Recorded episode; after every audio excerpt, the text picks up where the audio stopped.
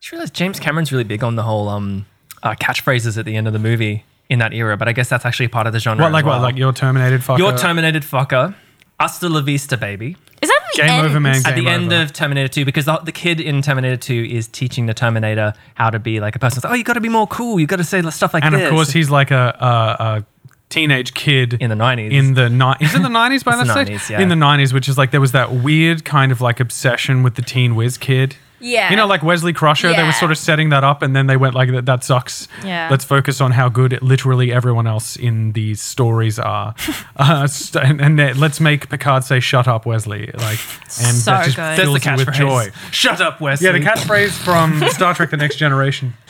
Shut up, Wesley. Uh, but no, it's like either the teen whiz kid kind of thing. So it's like, but at the same time, all the kids are like being written as like we have slang, and this is what the slang so is. cringe. So you got to say "Hasta la vista, baby." Like, and Yeah, and uh, John, young John Connor's like streetwise or whatever because his mum's all messed up, and so he's like referring to anyone as streetwise is so cringe. so cringe, so cringe, and yeah, he's like I think he s- robs an ATM or something. oh, so he's a you know, criminal. you know how kids do. You know how cr- kids are criminals. Well, I think the idea is that Sarah Connor trained John Connor to be a monster. to be a monster. Oh my god! Monster that to is be a criminal. necessary, Yeah. It's like she's just proving them right why they should be worried about it. What's the other slang that he teaches him? Because there's a bunch. I don't remember. I Hasta la haven't Vista watched any Baby more. is like the iconic one, Because he says it right before he blows up the building up with the motorcycle. which is so badass. wait, what? Wait, wait. He, Just watch the film. I've oh, and also seen I'll be it. back as well. Oh, I'll be back. back. Yeah. Iconic, yeah. that's a good when he's one. sinking into the thing. I'd be the interestingly the callback to the first film with that like "Come with me if you want to live" line is pretty iconic. As well. It's incredible. Yeah. Who says that to to her? That's So the it's- guy that's saving her, John right? Connor. John Connor's father. oh. who is John Connor in the future's best friend, who he sends back to Wait, what? Wait, start again. knowingly impregnate his Wait, mother. okay, Oh, wait a second. John Connor is the hero, which is her son. Yes. As an adult, he has a best pal that he sends back to protect Hmm. Her- his mom. his mum, but then in they- order to make sure that he's born. But then they kind of like hook up and make John Connor happen, it's wait. unclear whether John Connor's utilizing aware of sexual So intercourse. again, so is this one of those like As a tool of time revolution. loop sort of like self like what's It that is. what's that called again? this. Uh, a predestination Pre- paradox. yeah, predestination At least according paradox. to Star Trek. At least Star, Star Trek Deep Shut Space up, Nine. Wesley. According to the episode of Star Trek Deep Space Nine, in which uh, in which Cisco is being questioned by the time police, I'm guessing, which are a thing. which are a thing. Oh, so good. It's so so good. It's actually a fucking great This is episode, season two's first reference to Deep Space Nine. and it's not going to be the last. tally. Put, start the tally. I'm not doing the tally because I'm lazy, so someone out there just has to keep a Deep Space Nine tally. Thank you, Barry. Thank you very much.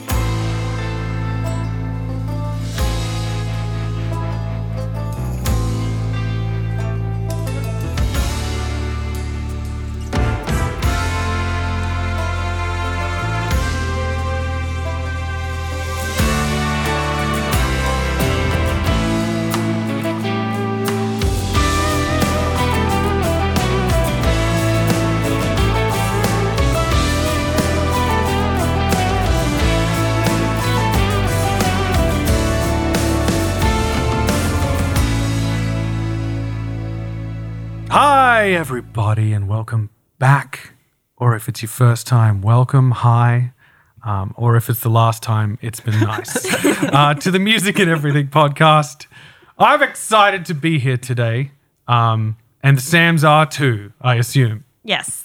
Uh, today's episode is about a topic that I know two things about because the topic is yeast. Yeast. And I know that the two things that I know about yeast are bread Bread. and also bread. And by bread, I mean beer, obviously. of course. yeah. To be clear. Um, Samuel, Yes. once again, chief investigator in the hat, looking fine, if I do say so myself. That's very Thank sweet you. of you. Because we share a face. That's what, that's what I, was, I was getting at. So this is all just like It was a ver- narcissism. Yeah. You're like I'm. I'm complimenting myself. Yes, I yes, am. Good. Talk to me. Talk to us. Just talk. Okay, so we're talking about yeast. Now the thing is, is that this is probably one of the smallest, both physically and metaphorically, topics that we have discussed. Um, it is a very odd thing to talk about for Yeah, I however love long that, we're like, about to talk about we, it. we've For. covered like the concept of play. We've covered like music broadly. We're going to talk about today these tiny little, very It's specific. tiny things. little guys, Yeah. specific things, things, things. Are they things? They are things. It's not. Uh, so we're talking about discrete things. It's not a volume. It's not a volume, although. What the thing is, they hmm. Samantha, what exactly is yeast? Okay, we're gonna start. help us out. We're gonna with- we're gonna start- start with we the are. Samantha Science Corner. Actually, Yeast yeah, no, science first, I corner. want, I want to preface by saying that yeast. This is a bigger picture. If you're listening to this, going like, "Why the fuck are we talking about fucking yeast right now?" Why are you doing it in that voice? Because Listener. I'm annoyed, all right, and I'm gonna talk s- talk straight to the man. Yeah. Tell us my point of view. yeah. Um, yeast makes bread. yeah. Now that seems very obvious, but historically, this is extremely significant. Okay. Um, and so, because it doesn't just make bread, it also ferments things. It's Mm-hmm. also responsible for the creation of alcohol. It's responsible for lots of things. So that has had a huge impact on humanity. It's had a huge impact on civilization as we know it. Spoiler alert. so now that we've Spoiler like, alert. now that Sam- we've justified our existence, let's start the episode by rocking back and forward in a ball in the science corner. Samantha, hello, hello. This is the first time I've done the Science Corner this season. season two. Yeah, because Samuel's been doing it. It's been bullshit. yeah, it's been like not right. You know, so here we are. here we are. Okay, it so off. what is yeast? We, I mean, that's a great place to start, and I'm so glad you asked. Thank you so much. Um, so yeast welcome. is a single-celled fungus. Oh, So it's like that's disappointing. Yeah, yeah. So it's it's a little egg shaped situation, um, and you can fit. I think I wrote it down, but now it's gone. I'm pretty sure you can fit like a million of them on a spoon or something like that. No, it takes 20 billion yeast cells to weigh one gram.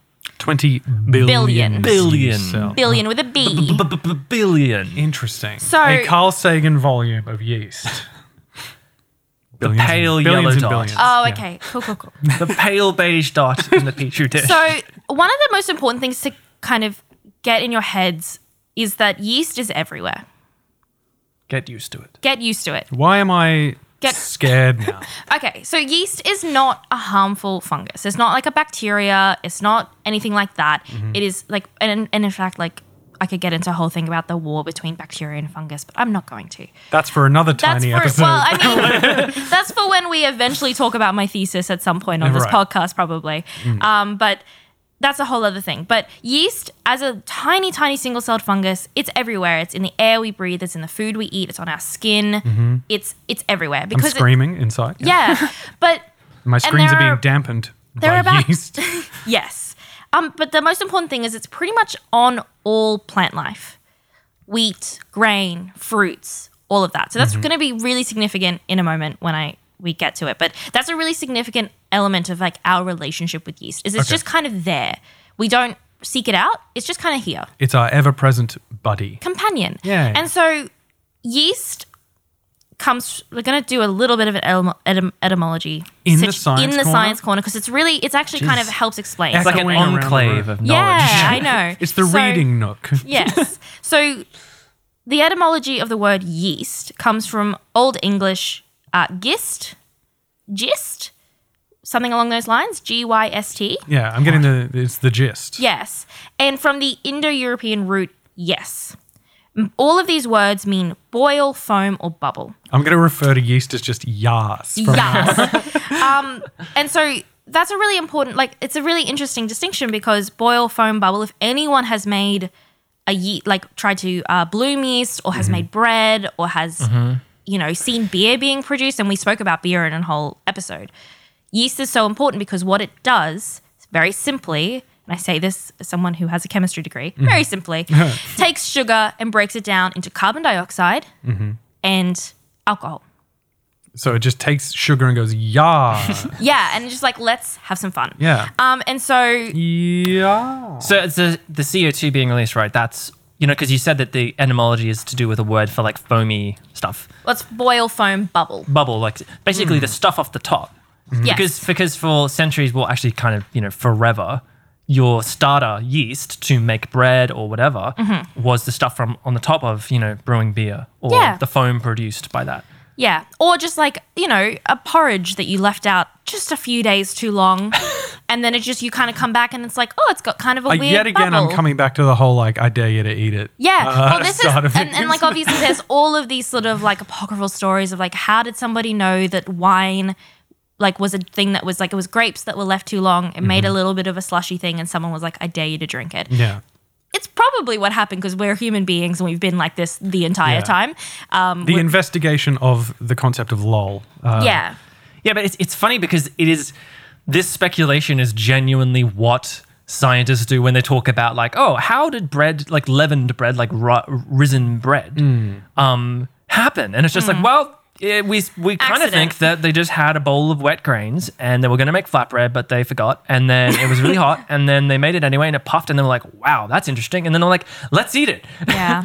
Let's make a brioche bun. so obviously our relationship with bread is based in the way that it kind of interacts with foodstuffs and creates you know food byproducts and helps us sort of preserve things and make different things what's really important to understand about yeast is, is there about there's about 1500 species on the earth of yeast various different kinds of yeast Oh yeah, because it's not one thing. Is it's it? not one thing it's a group it's a group called where is oh, yeah, i've lost my I want you to know, listener. Saccharomyces oh yeah. is the family yeah, see, I've Saccharomyces. heard of Genus. this because there was a bar named Saccharomyces in Yeah. Brisbane at one point. there's a bottle shop just up the road called Saccharomyces. Yeah, there's someone having fun. That's they're someone having, having a a good little bit time. of little bit of fun. And so I just Sacram- want to highlight right now that uh, just just quickly while we're aside, uh, Samantha was given the option of uh, highlighters just before the episode, and she said, "No, I'm going to wing it," and that's why she's digging through notes. So Yes. that's it. She's It- rejected the honestly, concept. I, I I prefer it this way, and I'm I'm I'm not gonna want the struggle. I'm not gonna apologize for it. Um, so Saccharomyces is the genus, and Mm-hmm. then there's fifteen hundred species. So the the one that Under we, the umbrella of Saccharomyces, right. and so the one that we know for brewing beer is Saccharomyces Cervese. cerevisiae, cerevisiae, Which is so So- cute. which Cervese. is beer. yeah, I mean that's like Spanish for beer. is Cerveza cerveza. being Spanish for beer. yeah. nice Um, one. But what's really interesting is 250 of the 1500 yeast species, only 250 of them can do this ca- uh, sugar into carbon dioxide and alcohol.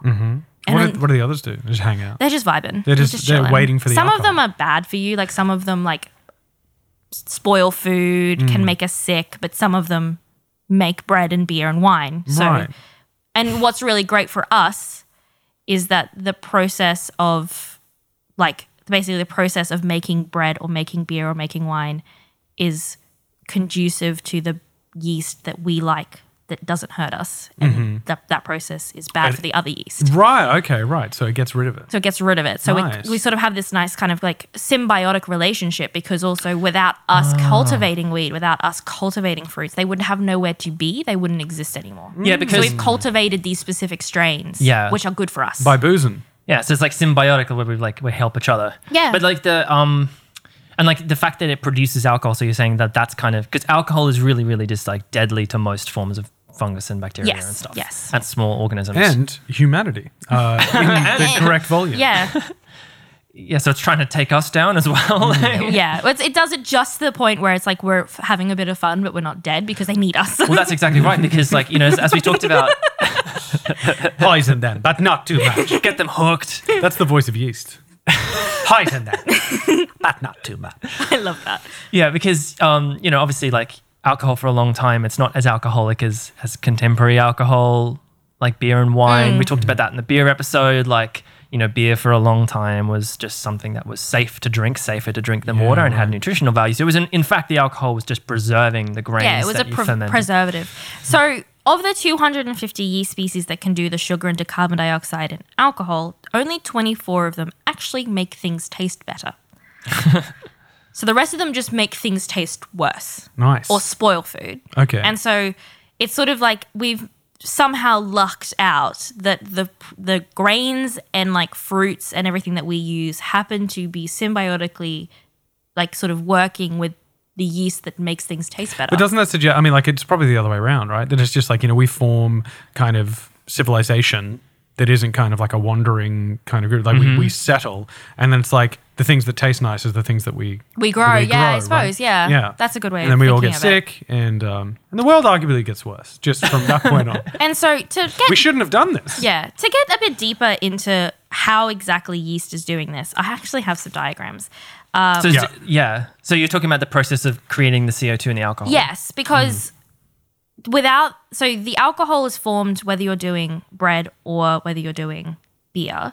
Um, but basically, there's like anaerobic and aerobic processes. So whether or not there's air being allowed to be in the process or whether oxygen's not allowed to be in the process produces different concentrations of the both, and also produces either allows carbon dioxide to disappear or traps carbon dioxide. And these all play different parts in producing whatever product you're after. Okay. So there's respiration and fermentation. I have a little diagram.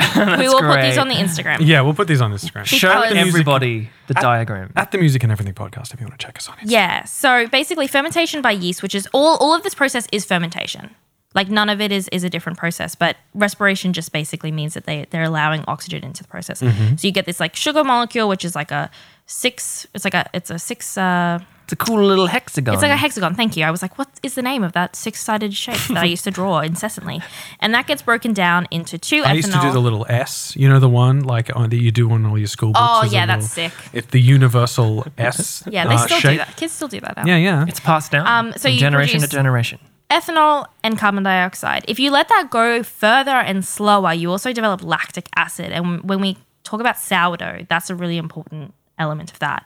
Oh, But essentially, All right. So this is what creates the sourness. yeah, But the thing that's happening for the yeast is the yeast, by breaking down the glucose, is actually giving itself ATP, which is the same thing that everything needs. yeah, to like all of live. the things that you've described are to do with human exercise as well. Yes. Like Yeah. my background in human exercise is making me go, um, am I yeast? Right now? you go for a run, it's just like I'm more yeast than I was when I left. Yes. Well, I mean, yeah, it is eating stuff and expelling stuff the lactic, for energy. And the lactic acid is produced in anaerobic exercise because it can't produce like CO2 in the same How way. focused, and this is a, how focused is yeast on gains? I mean, like, how is Well- it interested in getting grows. swole? I mean, is that what makes is bread bread? Because that's what makes bread get Right. So, bread like, bread lovely. is just Chad yeast. Uh, yeah, that's a really and sourdough is like Chad yeast. It's the Giga Chad Yeah, yeast. exactly, exactly. Because so I'm just going to rewind a bit and go, uh, when did we discover yeast? Because we've obviously been interacting with this for centuries. Ancient Mm-hmm. people were making wine. They were they weren't necessarily. I think there was leavened bread in ancient Rome. Yes, yes, there was. So well, they- they, they were actually late to the party on that one. Oh, lame. Um, Classic. classic Rome. I mean, actually, classic. Classical. Yeah, because like Pliny the Elder or whatever was like, uh, well, the the colony's bread is way better because it's all like puffy and soft, Yeah. and our bread sucks and it's dense and it's That flat. dude We should do something was about it. so like grass is greener though. You know Oh, what I and mean? like Pliny Elder comes up so often when he was talking about yeast. I don't know what that guy was doing. He was writing about this a lot. And then Yeah. he died in Pompeii, which I didn't actually know. really? Anyway, yeah. an Presumably we episode have on his that. body. like, and next episode is Pliny. no, it's, the next episode is like the music in pyroclastic flow.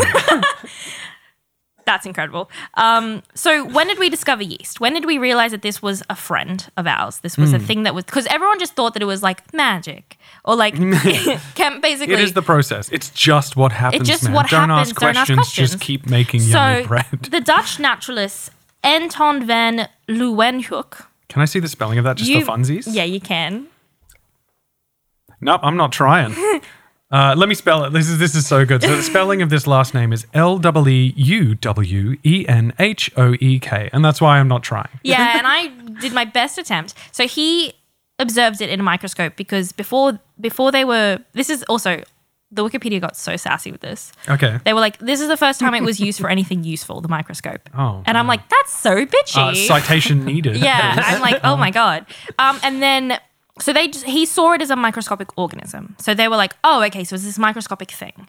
It's it's an actual like the first time they ever saw it. I love the idea that it's like the first person to see a microscopic organism. Like, the, the, how is the reaction not, oh God, oh God, oh my God, oh no? like, because of- the thing is, though, at the time they didn't make the connection between there are microscopic organisms and we get sick from microscopic organisms. yeah, they didn't have that knowledge. miasma was still a so, thing. it's still terrifying that it's just like it's just like, hey, turns out all life is minuscule, and we may be just like a pile of invisible things, and we have no self control or sentience, and like uh, I'm I'm a brain attached to a whole bunch of thread and snakes that are in, that are in my fingers, and I'm, I don't understand what. Yeah, I'm sorry. yeah, so that's that is true.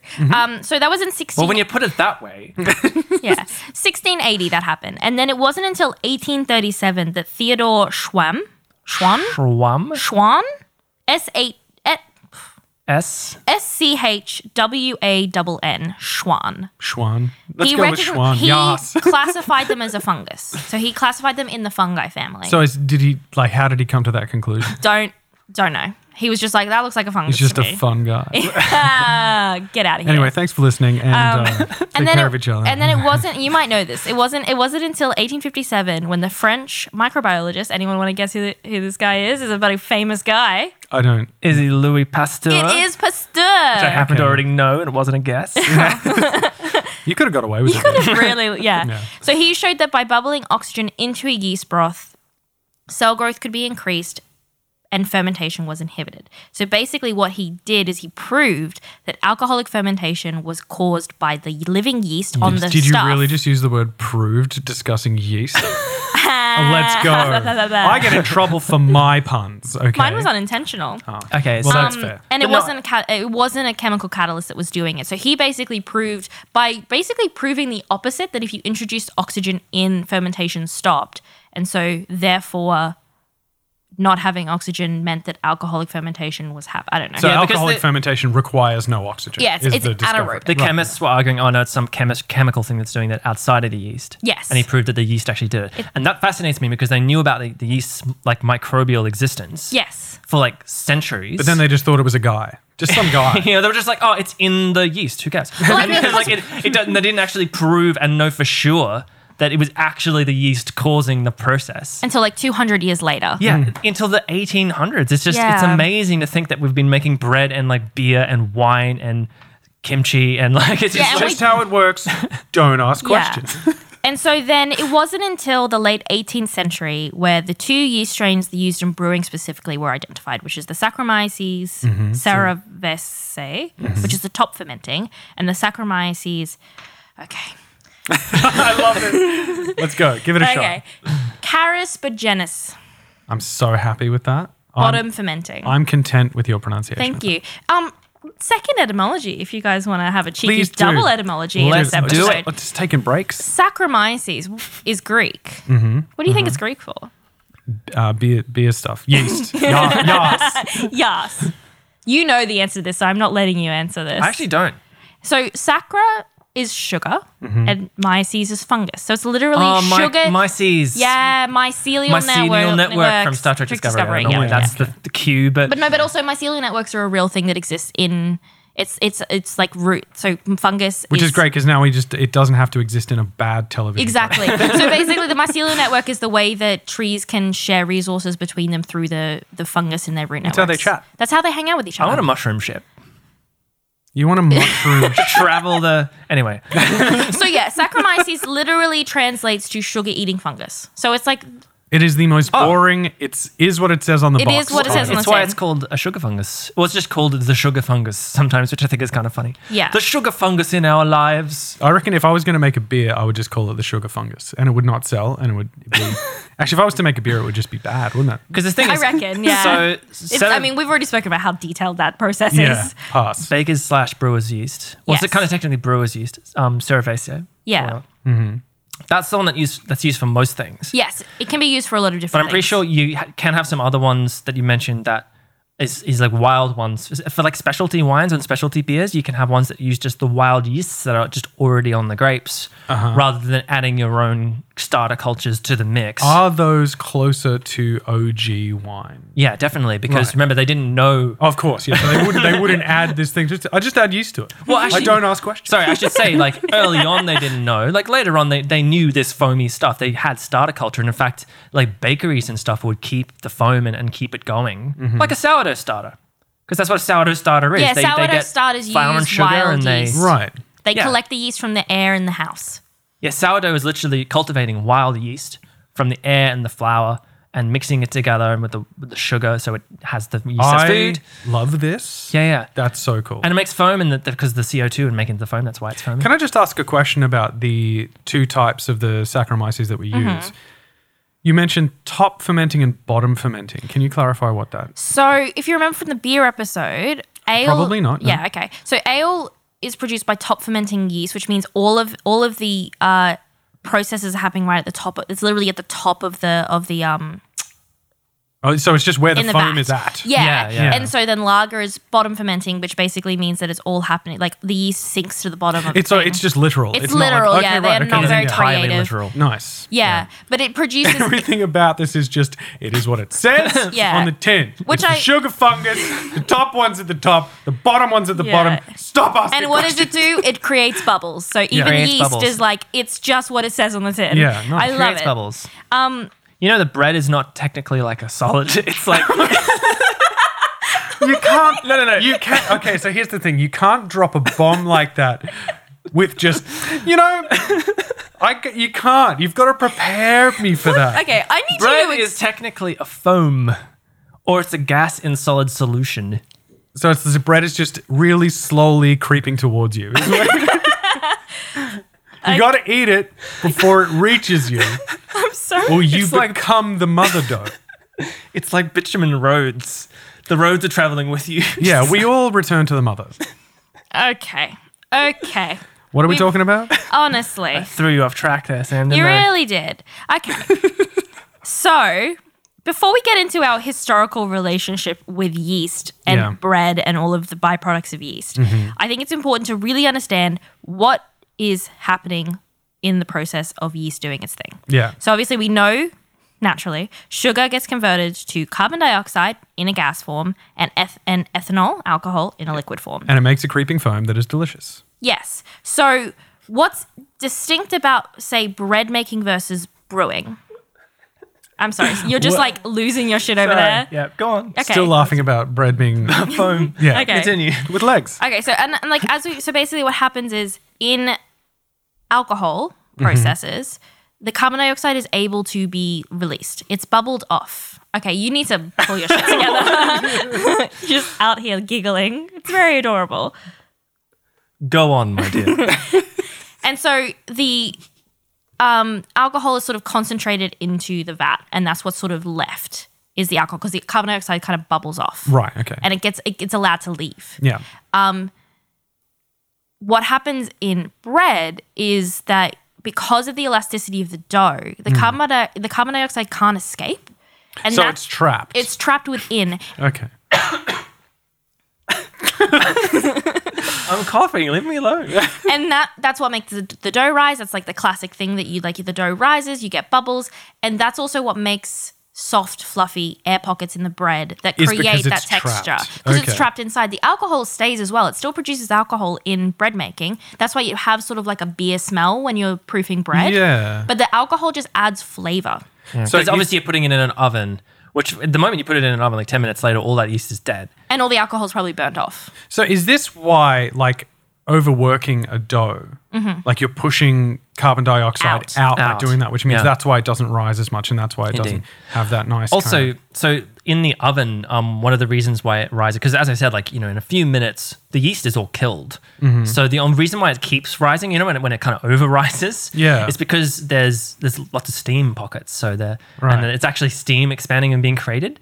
So, now it's pushing the that's dough literally out. the it's not the yeast scientific doing that. reason, the scientific reason behind underworking and overworking dough. Yes. Yeah. Fuck. You either don't have enough ye- like carbon dioxide in there to make it fluffy or you've and or you haven't let this is why like underproofing is like you kind of left with something that doesn't have this like rich flavor it hasn't expanded enough which means you don't have enough air to like allow for the cooking to like do the thing and overworking is you've just pushed too much out Yeah. and you got too much of a gluten com- a gluten kind of complex uh, versus like air pockets of air. But this is this is where sort of the distinction between sort of like normal. I, I use the word normal because this is what the sourdough community calls it: normal bread versus sourdough bread. Okay. And so normal bread is usually using fast yeast, Okay. so that means that the the puffing process, all of the like uh, carbon dioxide ethanol process, very quick. It happens Mm-hmm. pretty much instantaneously. You are often feeding the yeast as well. You're probably adding sugar Yeah. to let let it kind of go, and that all happens really quickly. So you get a fast rise. You get a lot of air, which Mm-hmm. it allows for sort of this like light, fluffy dough. And that's why if you were making like, because I've I've made a whole bunch of like um, Asian style steamed buns and stuff, and there Yes. would be extra sugar added to that. Yes. Because it gets that really nice fluffy texture and stuff. Yeah, yeah, and and then what you and then you have certain kind of like bread recipes like the no knead method, which are usually the fluffiest because you're not handling the dough that much. Right. And then you've got to deal with like the hydration factors, but that's a whole other thing. Yeah. In sourdough, it is like deliberately sl- like slowing down the process. So Okay. because you're essentially not waking the yeast up Mm-hmm. straight away. So like you know when you're getting dry yeast and you have to put it in water And you, you bloom and you, it. you and then- bloom yeah. it because uh, yeast. You, you've got something about this yeast when it comes in a packet, surrounded by like a whole bunch Yeah. of dead yeast, right? Yeah, yeah. So like, there's, there's kind of a journey with like the industrialization of yeast because you, you you guys are probably thinking like the yeast packets that you have at home maybe to make bread or something. That's called active dry yeast. That's a really recent invention. It's from the from the Second World War, Second World War onwards. Yes. So. So basically, you've got like ancient method, which is the bowl that's been left out too long. Let's try it. Which is the sourdough method coming back to that. And literally it's well kind of and then you've got the, the sort of the foam which is the starter which is kind of closer to sourdough it's called a balm by the way A b- uh, how do you spell that? b-a-r-m A barm. a barm A barm. a barm Yeah. um the, the foamy stuff that you s- that you use to basically rise things uh-huh. and you get yeast is kind of slowly industrialized um, and so you got cake and compressed yeast, which is that stuff that kind of looks like a tofu or butter. I wonder if barm, like, is the origin of the word barmy, as in insane. But yes, like so, to industrialize yeast, you needed to have the post Pasteur knowledge that it exists and it matters, and then you need all the industrial equipment to actually do it, and like the idea of a create centrifuge to compress the yeast Dried together. yeast on mass, yeah. and dried yeast is essentially like they dry it, and so there's a col- each little grain is like a colony of l- living yeast. Yeah, because like the thing is, That's- I think of a yeast As as, one in of one the of those like grains. little grains. No, of that's this like thing, a right? gazillion yeasts. yeah, because when you mentioned that it's just like bajillions of them. Yeah. but they're Like- encased in like a husk of dead yeast Right. that's dried on the outside, And that's so Carl why- Sagan's pale beige dot. But that's why you hydrate it. See, with the dried yeast, that's why you have to put it in the warm water with the sugar, maybe, and to let it the yeast wake up because it needs to break free of its bonds. Yeah, and it okay. needs the basically the food food fuel to do that and to break through. That's And- crazy. Man. And instant yeast is slightly different to that, where it's just like it's faster rise again. Yeah. and that's the stuff that's it's just the same thing, but it's got more live yeast in it. Basically, that's the- Wow. yeah, and so sourdough, you're actually having to start like your starter is something where you actually have to like give the yeast time to like start doing its process and waking up, which is it's sort of like a weird thing to think about because yeast can kind of hibernate for Okay. a while. They don't have to like they can just kind of not it's not in a rush to No, they're just do kind of what you vibing. want it to do. Exactly. And so starters and the, wha- the reason I say sourdough is sort of like returning to kind of like older methods of making leavened bread is because they had starters in the ancient world. Pliny the Elder, again, Again, Jesus. Hidden up Pliny. Mm. He recommended making starter from dead wasps because the wasps would uh, be covered in yeast from their pollinating. And then you would put them basically in a jar with like flour and water. and this is when he was sent in exile to Pompeii. Yes. yeah. But you can Stop doing this here. so basically what you can do is you can there's there's all these processes where you like mix water and flour and then cover it and leave it in a warm spot for 24 hours and then the next day stir in some more water stir in some more flour let it sit for another 24 hours and then by that point you're probably going to start seeing some bubbling and then you have to like split the thing and then it's a very involved process having a starter and that is so involved that you can have starters that are passed down from generation to generation I They're feel a like family. barm is a nice word Yes. versus wasp soup. Yes. I think is yes. much better. I think that's it's going to sell better definitely. And so you end up having this like bubbly mixture and then that is what you use to make bread. But like so you're having to like do all of this work to get to a point where then you can have a sort of like activated yeast mush Mm. to then put into your dough. But then with sourdough, you mix it all together and you let it slow ferment for like 18 hours, Mm. 24 hours. Long long time because it's it's rising really, really slowly. It's a slow fermentation, which is good. Which is it creates a lot of flavor that way, right? It creates a lot of flavor, Yeah. but also makes it easier for certain people with gluten intolerances to eat bread Right. because you have this process because they're also Diagram. collecting diagram because you're also collecting other bacteria in your household not just yeast you're also collecting like um, lactobacillica and stuff like that so like the stuff that they use to make yogurt Yeah. so that pro- helps produce lactic acid, and lactic acid is a part that partially digests the gluten, Okay. which means that there's actually less gluten So sourdough in is the reduced bread. gluten. It does sourdough also have like big air bubbles in it as Big well. Like, air it does- bubbles, but denser. Right. So So the it's- thing is, I don't eat a lot of sourdough, so I'm having trouble picturing it. in Yeah. my So I mean, I mind. can Like pu- let every me pull up a cafe's picture of sourdough because I do think toast. it's I like can't afford to eat at a cafe, Sam. No, neither can I. yeah, sourdough. But I saw one. I once. imagine it's amazing. Yeah. Have you seen the cafes, brother? So yeah, so like that slow fermentation, amazing flavor because the alcohol is what imparts the flavor in the dough, and then you've also got this lactic acid, and you've got this sort of like slow rising, very bready flavor. Um, let me see if That's I what can. I want for my bread. The flavor of Mm-hmm. So- bread. okay, right. We have a picture now as well, Yeah. which again, Yeah, we'll just put in- great. Have a look, I'm just gonna everybody. Post. I'm gonna do a post on Instagram Yeah, with so like you- all of what's necessary. So what's really interesting is you have this th- really dense crust. The crumb, which is basically the space between all of the like, the crumb is really dense. Mm-hmm. Um, whereas like on like white bread, it's quite floppy, and, and that means the crumb is kind of loose. And then Yeah. you got these big holes in it from Okay. Mm-hmm. air being trapped in it because it's and it's got a much stronger flavor. much stronger flavor. right. And again, the the, la- the the sort of gluten has been sort of partially digested as well. So again, it's kind of got this less irritable sort of element. to I it. love this because you know when you're describing the starter being passed down from generation to generation, it's so counterintuitive because like it's so gross. I mean, like you're, you're Yeah. Mm-hmm. ostensibly You just have like to burp a it. bowl of rotting stuff, Yeah. essentially decomposing flour and other things. Happy birthday. No, I mean you have to burp it.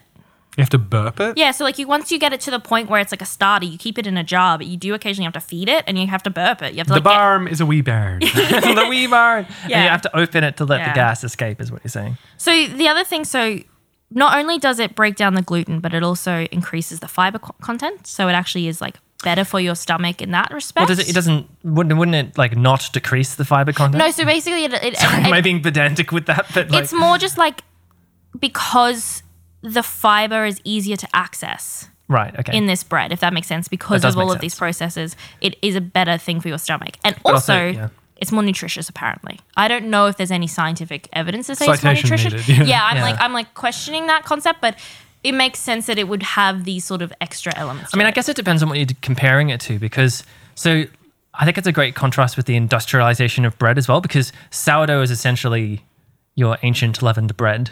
yes, It's not that dissimilar to what people did in Egypt, yeah. just with different grains, maybe different bowls. I don't yeah, know. Um, and there's like there's certain there's certain like ancient yeast that they've managed to collect from vessels like jars and stuff that they can only start do a starter with certain grains because they actually don't like wheat. They only like like farro or something like that. Yeah, talk about those yeast that survived 2,000 years at the bottom Yeah, of because a they can just go beer to jug. sleep. They can just be like, Yep. "Mm, and then it's like, we're going to make ancient bread today. It's really cool.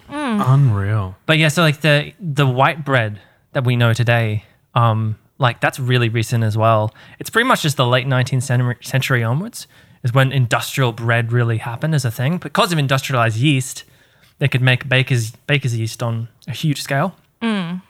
And on top of that, there was this innovation that I, I actually don't remember what it was called, um, but it was from it's from Britain, and it was a it was a way of um, doing bread uh, to rise really fast and you know in a really cheap way with not that many grains. You Hmm. would filter out all of the um, grains and stuff, so you're left only with the parts of it that make the white bread. so you get rid of the husk and all Um, Yeah, of get that all sort the of stuff. husk.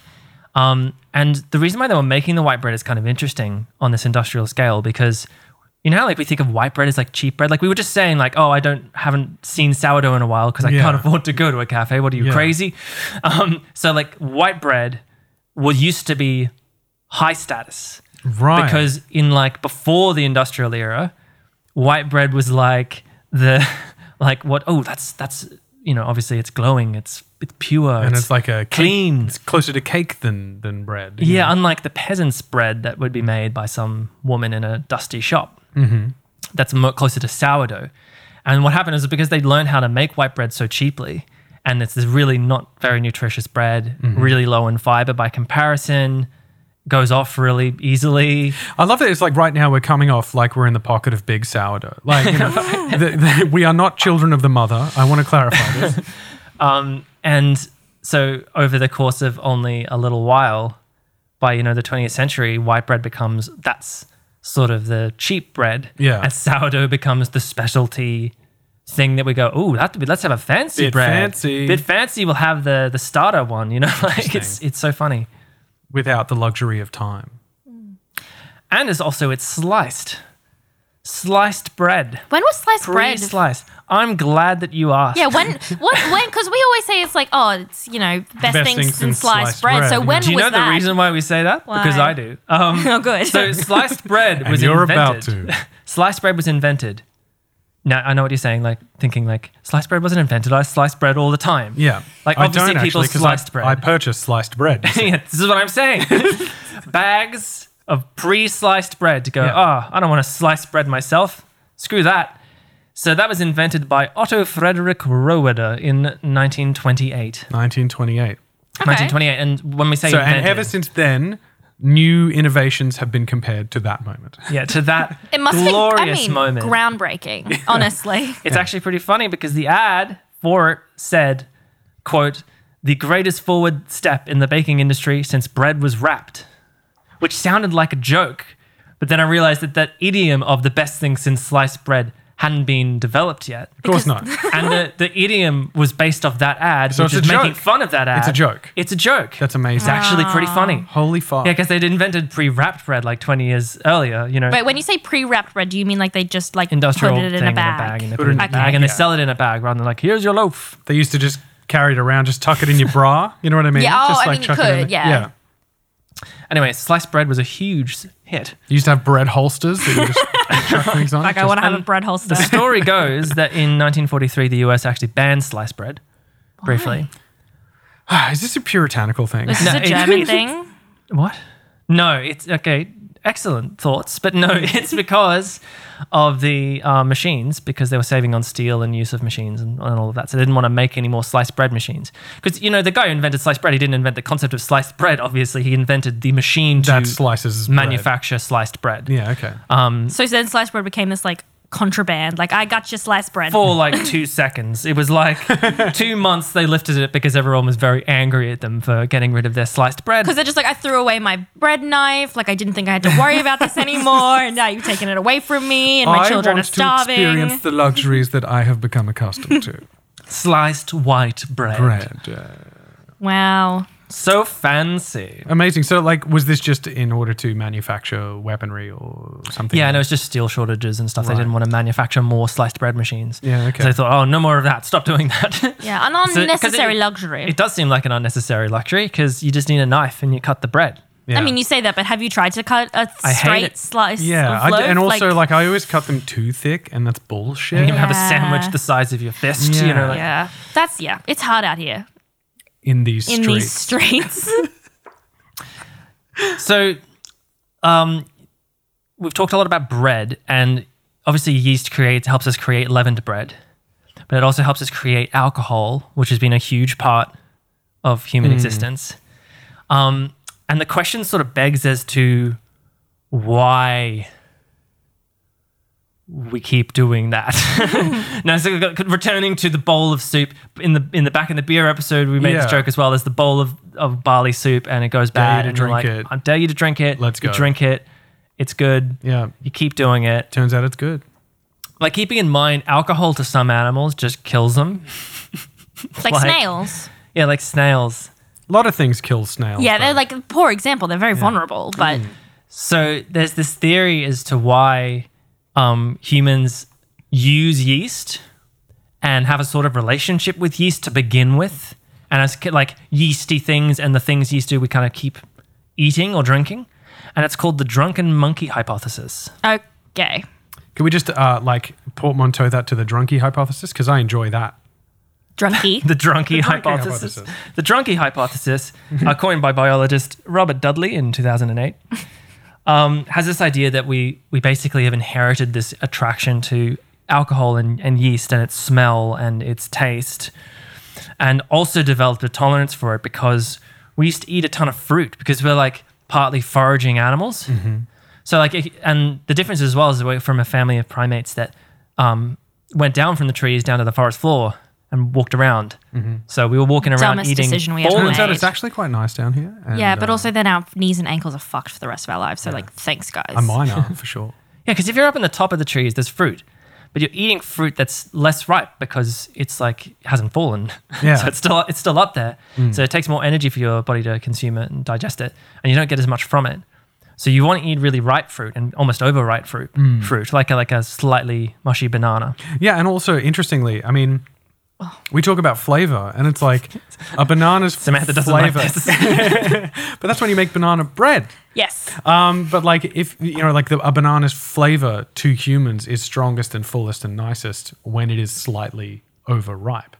Yeah, You know what I mean? Well, yeah, It's like- an underripe banana is far worse, right? yeah. The Yes. chalky. But that's not a universal truth. That is a human truth. Yeah, You know what I mean? So that yeah, makes sense. Of course. Interesting. Um, yeah, so like you know, our nose is basically so the hypothesis goes.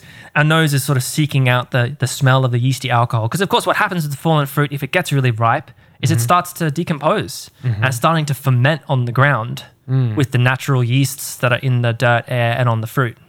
And it's like it's the difference between eating a, a, a piece of like perfect fruit and going yes, and eating a fermenting fruit and going yes. the, the drunkie hypothesis. So yeah, like we're like fruit flies in the sense that we can detect that smell. We know what that is. Fascinating. Another thing is as well is that you know I mentioned that alcohol just kills a whole bunch of animals and like or, or Mm-hmm. hits them real hard. But like so if you eat a bunch of very ripe fruit, you will be consuming a small amount of alcohol with that because it's Yeah. been fermented by the yeast. Um, so we actually have all humans have an enzyme that we've genetically been passed down Mm-hmm. that breaks down the alcohol. It's called ADH or alcohol dehydrogenases. Do you want me to have a, do you want me to have a squiz on that word? Al- dehydrogenase. Let's have the Samantha version of. version. Dehy yeah, dehydrogenasis, I think is how Excellent. yeah. I- ADH. yeah, we'll just call it ADH. um, it's it's basically it's it's uh it's a whole part of the chromosome that it, that deals with um, breaking down alcohol. And so theoretically, according to old mate, this Yes. is like, and the drunkie hypothesis, this is as a result of us just protecting us from the alcohol content in slightly fermented because we were e- fruit. eating fruit from the ground because we were not in the trees anymore. Yeah, yeah. And so like there's different genes involved, but lots of bats that have alcohol that breaks down in that way. Sorry, a fruit that breaks down in that way that, that kind of rots in that way. Yeah. Um, they're kind of really im- impervious to alcohol, relatively speaking. Well, like bats fruit from bats. areas where I think there's like Egyptian bats that aren't don't have fruit that doesn't ferment in quite the same way or something, and then that's not what they eat all the time. And they gave them a whole bunch of alcohol and they got really drunk. Uh, it doesn't sound like It was ethical research to me, messy. but yeah. um, yeah. So, but the funny thing is, so It's There's like other back primates to that the have it. origin of the term two pot screamer. Um, The, so we uh, we share it with well we share it with um, chimpanzees makes sense because they're also on the forest floor. Bonobos and Classic. gorillas, they're all hanging Yeah. out. So they have that s- exactly the same little gene. the ADH. yeah, that helps us break down the alcohol, Mm-hmm. and so does the eye eye. Okay. Oh, did you get a photo of the eye eye? Do you I know what didn't. an eye eye I looks like? love an eye. They're the ones with the little finger. Finger. the- Yeah. Yeah, So uh, for the those long- that don't know, the eye eye Yeah. is a lemur in Madagascar that's endangered, and it's just oh, so terrifying. And It's got. I mean, like its name. oh, like I don't know what its name actually means, but it is. I'll look it up. it is practically onomatopoeic. It's like it, it has a pair of, quite frankly, massive eyes. Oh, damn, it's on the tip of my brain why it's called the eye eye. Interesting. Um, anyway, It, so could, it could be called the fingy as well. yeah, the thingy. Well, it's, the thing is, it's got this really long, telescopic, like skeletal finger. skeletal finger. It's like a bony finger, and they use it to like they go along the trees and they tap tap tap tap along the. It's so Oh, frightening. you're making it frightening. and then they reach in and grab that's bony finger reaches in and grabs the bugs or whatever from the tree bark, and it says yum yum yum. and it and just puts it in its You mouth. could, the, the fact is, you could make this adorable, and people are going to look this up now, and they're going to see photos and go like, "No, it's not. why did Sam do this?" it's so frightening. Hmm. Sadly, one of the reasons why it's endangered is actually like this, like, um, not only just because of habitat loss, but also it's like like a lot of traditional beliefs are that they're like evil, and I kind of understand why. like I'm Right, describing okay. them as really, really creepy, but they're just animals. It's Yeah. fine, but it's just like it, like a lot of them are just like if you see them on a farm, it's it's cursed. Like you got to kill them on sight and stuff. and I re- very much relate to that. But of course, that's one of the reasons why they're endangered. They called the II because someone saw them and exclaimed. really, I really, Yeah, that's No. the story that I have in front of me. I, I don't choose think- to believe that's bullshit. I think it's bullshit. yeah. because I, s- I thought I saw one that was from a from one of the Madagascan like languages, which made more sense. I love the idea that it's just like, yeah, we call this one the. Ah! anyway, there's like there's a there's a sort of there's a story there's like a myth that they not only if they point their finger at you you will soon die, mm-hmm. which is what it feels like. We I'm will sure. all soon die. Sam. but they, if they point their finger um, at you, like they could actually come into your house in the dead of night in, while you sleep and kill you by stabbing you with the finger straight through the heart. okay, and that's not true. now let's be let's, now let's anyway, be for clear. reasons that are not clear and we actually don't know, the II has this uh, ADH4 gene that helps them break down alcohol, which doesn't make as much sense considering I just said that they eat a whole bunch of bugs from inside bugs. a tree. so I do want to just c- clarify: the II are not an evil lemur. Just in case Okay, just so- anyone's yeah. concerned, They're totally fine and they they're need our really protection. kind of sweet. They have little rodent teeth, and they're lovely. Oh yeah, they have rat teeth that never stop growing. I forgot to mention that. Okay, they have like buck teeth. But they're not the harbingers of death. yes, and they have habitat Just to be destruction. clear, they are objectively cursed. Though. they are cursed. They do not curse. I think Right. that's a good there's distinction. They're lots the, of- their II is the victim here. There's lots of people looking after them in Madagascar, but of course, habitat loss is a serious problem. Anyway, so like for some reason, like different animals have this gene, and because they're only very distantly related to us, but the primate, the primate examples that are closest to us, like the, your gorillas and your bonobos and your chimps, they have it for the same reason, and we have this sort of sense that we're attracted to the yeast and the alcohol because of um, our evolution. That is such a fascinating theory. That excites me. I'm ready to go. Yeah, that's true. yeah. yeah, it's, I mean, it's definitely one I of accept. It's one of the accept that theories theory. that we've probably discussed on the podcast that I believe the most. Yeah. Well, well it's, it's you know how we keep going to these like etymologies and go like, yeah, bullshit. uh, this one I'm just going, no, it's true, guys. Fact. Believe it. Believe me. But yeah, no, it's, it's interesting though because then like so th- that's a deep time thing we were just talking about. That's Mm. kind of like humans evolution and stuff. But like in prehistory humans, like we're talking like early cities and stuff. Like Shatahuk. Chateau Hayuk, yeah, the the that's the, the One of my Chateau Hayuk favorite is like cities. the first city that we know about, and it's from about nine thousand four hundred years ago, mm-hmm. which is really difficult to conceive of. So started the agricultural revolution. Yes, the agricultural revolution or the or the Neolithic revolution sometimes it's called. Yes. um, where well, all of a sudden, sort of humans start settling down in one place. Yeah. All of them. we They're all all just, just we like- all just settle down. Everyone just calms down. Yeah. All Um, right. So for once, if we could just stop being so hysterical, please.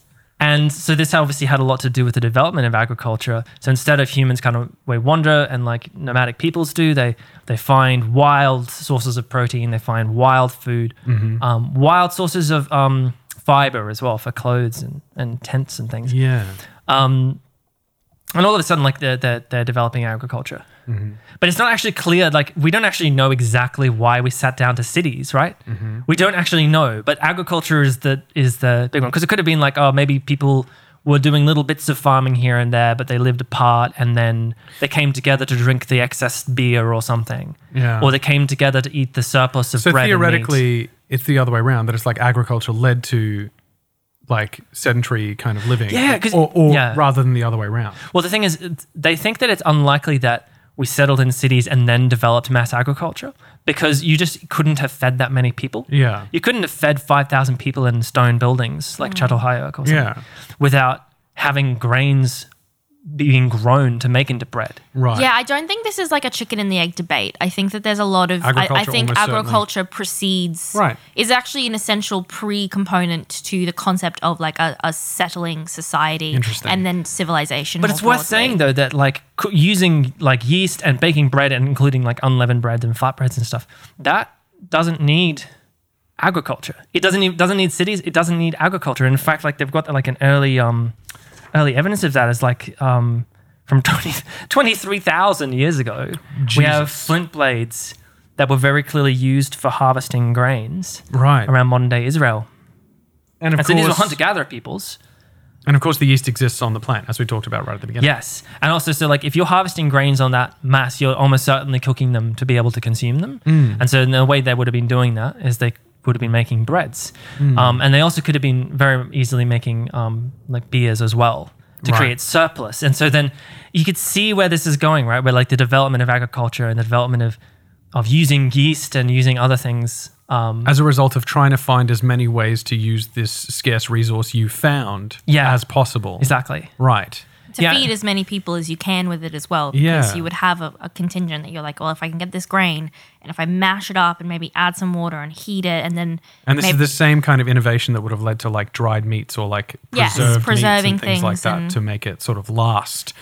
Wow. Yeah, yeah, yeah, yeah, yeah. So, and we're talking about like the, um, the ancient Middle East here, like where it's like, um, Tigris, Tigris and Euphrates rivers, um, the Sumerians. the Sumer, like eventually the Sumerians. Yeah, like that basically Yeah. what's generally called the cradle of civilization. But of course, like that was just because it's the first or other parts of the world that were urbanizing as well, like China later, a little later.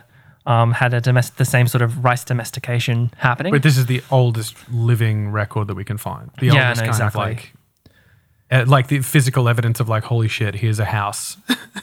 you know, yeah, yeah, because they had mounds and stuff because they kind of dug underground in Shatahayok and they all they accessed all their housing from the roof. And this is a place where it's like they keep finding new layers of it. Like, Yeah, you've I got believe so. Civilization, and then like a layer deeper. It's just like, oh, this is the previous one that they built on top of, and then Yeah, yada, yada, yada. and there was also Yeah. they um they uh it's a very different like structure of a place than we can kind of think of, especially in the sort of 21st century Western city kind of way.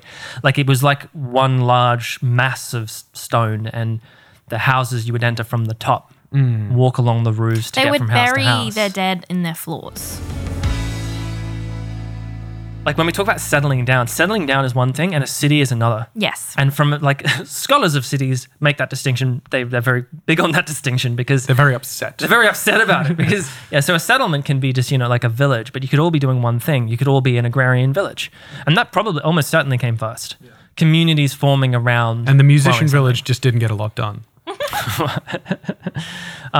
so but that's that's a very funny joke because when you come to cities the thing that def- the thing that defines cities is the fact that you've got different it's not all defined by one activity Yeah. you've got people doing different things Yeah. there are um, scholars there are holy people there are weavers there are suddenly there's like um, roles and just, roles Yeah, and I do think it's interesting because prior to Shatal Hayuk, which is made of like clay and like stone, there would almost certainly have been, and we have evidence of this in Australia, of like small places where they would have erected like wood huts or like thatched things that would have decomposed over time. We don't have evidence that they exist. In fact, they found Mm-hmm. Yeah. evidence of a wooden henge that was near Stonehenge. Stonehenge survived because it's made of fucking stone. Yeah. The wooden henge is not there The anymore. far less popular Woodhenge. Well, because it was a part of a, it was a ritual of like death and it, very interesting. Yeah. But it's it's degraded over time. There's no evidence of it except from aerial shots of looking at the way that the landscape is. Right. It, there, there was a hinge there,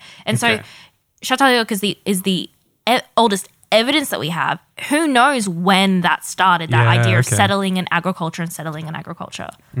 But this idea of so having like a big city that's got you know multiple roles, it's got political power as well. You know, like if you have just a community of agrarian farmers, that doesn't necess- necessarily need to be a very complicated uh, structure. It could be just gerontocracy, like the rule of the elders. It could be it could just be no one. It could, it could just be a Communitarian. community. Like it could be any number of things that It's like humans literally create. because we're all in the one place and there's lots of different people around, uh, and life becomes a lot like you have a lot more time. Yeah. And yeah, well, yeah, it's like hierarchical political power, but also complex religions start emerging and rituals and like meanings that people have. You know, like it's it's really fascinating. And like so it's not just about specialized labor, it's also about this entire existence happening. And all of that happens because of surplus stuff. Right. You couldn't do that without massive amounts of grain being either just baked or preferably fermented into beer or because then we know you can use all parts of the animal you know when killing Yeah. an animal so it's like you know you, you utilize everything that you can you make it stretch you make it work and we know we know that on the back of yeast we're able to kind of like utilize grains in that way Yeah. then we can Yeah, it has it serves Stretch it. multiple functions. It's not just the thing that you mix together to make a soup. Mm. Yeah. It's also Yeah. something you can make a soup with it, you can make a drink with it, you can make you can use wasps if bread you want if you want. if you're feeling Pliny the spicy Elder was interested in that Yeah. concept. just eat the yeast. how do Just you get it. the dead wasps like who do you ask to go like it's like You go get the wasp. yeah i'm shotgun not all across the world as well. So like not to overstate the case a little bit because obviously like I don't want to imply that all bread is yeast bread because you can make flatbreads that are Yeah. unleavened And they're Um, delicious. and of course like you know in um, China and East Asia, rice domestication was the big thing that enabled civilizations to grow. Yeah. um, because it's just an amazing crop. But even then. Uh, rice is preserved into a rice wine, like which is kind of a rice beery stuff. Yeah. Um, fruit is still preserved using yeast into something that enables surplus nutrition. Um, so it happens. It happens everywhere. So it's kind of hard to imagine cities and civilizations, especially the early ones, happening without us figuring out that um, weird, smelly, foamy stuff from fruit and from grains um, keeps us alive longer. yeah, because the alcohol as well would preserve things. The alcohol produced even in bread Mm. would preserve it longer than if you just had it as like a soup or as like grains. it's chaotic And so it's kind of amazing how so dependent we are on yeast. on yeast.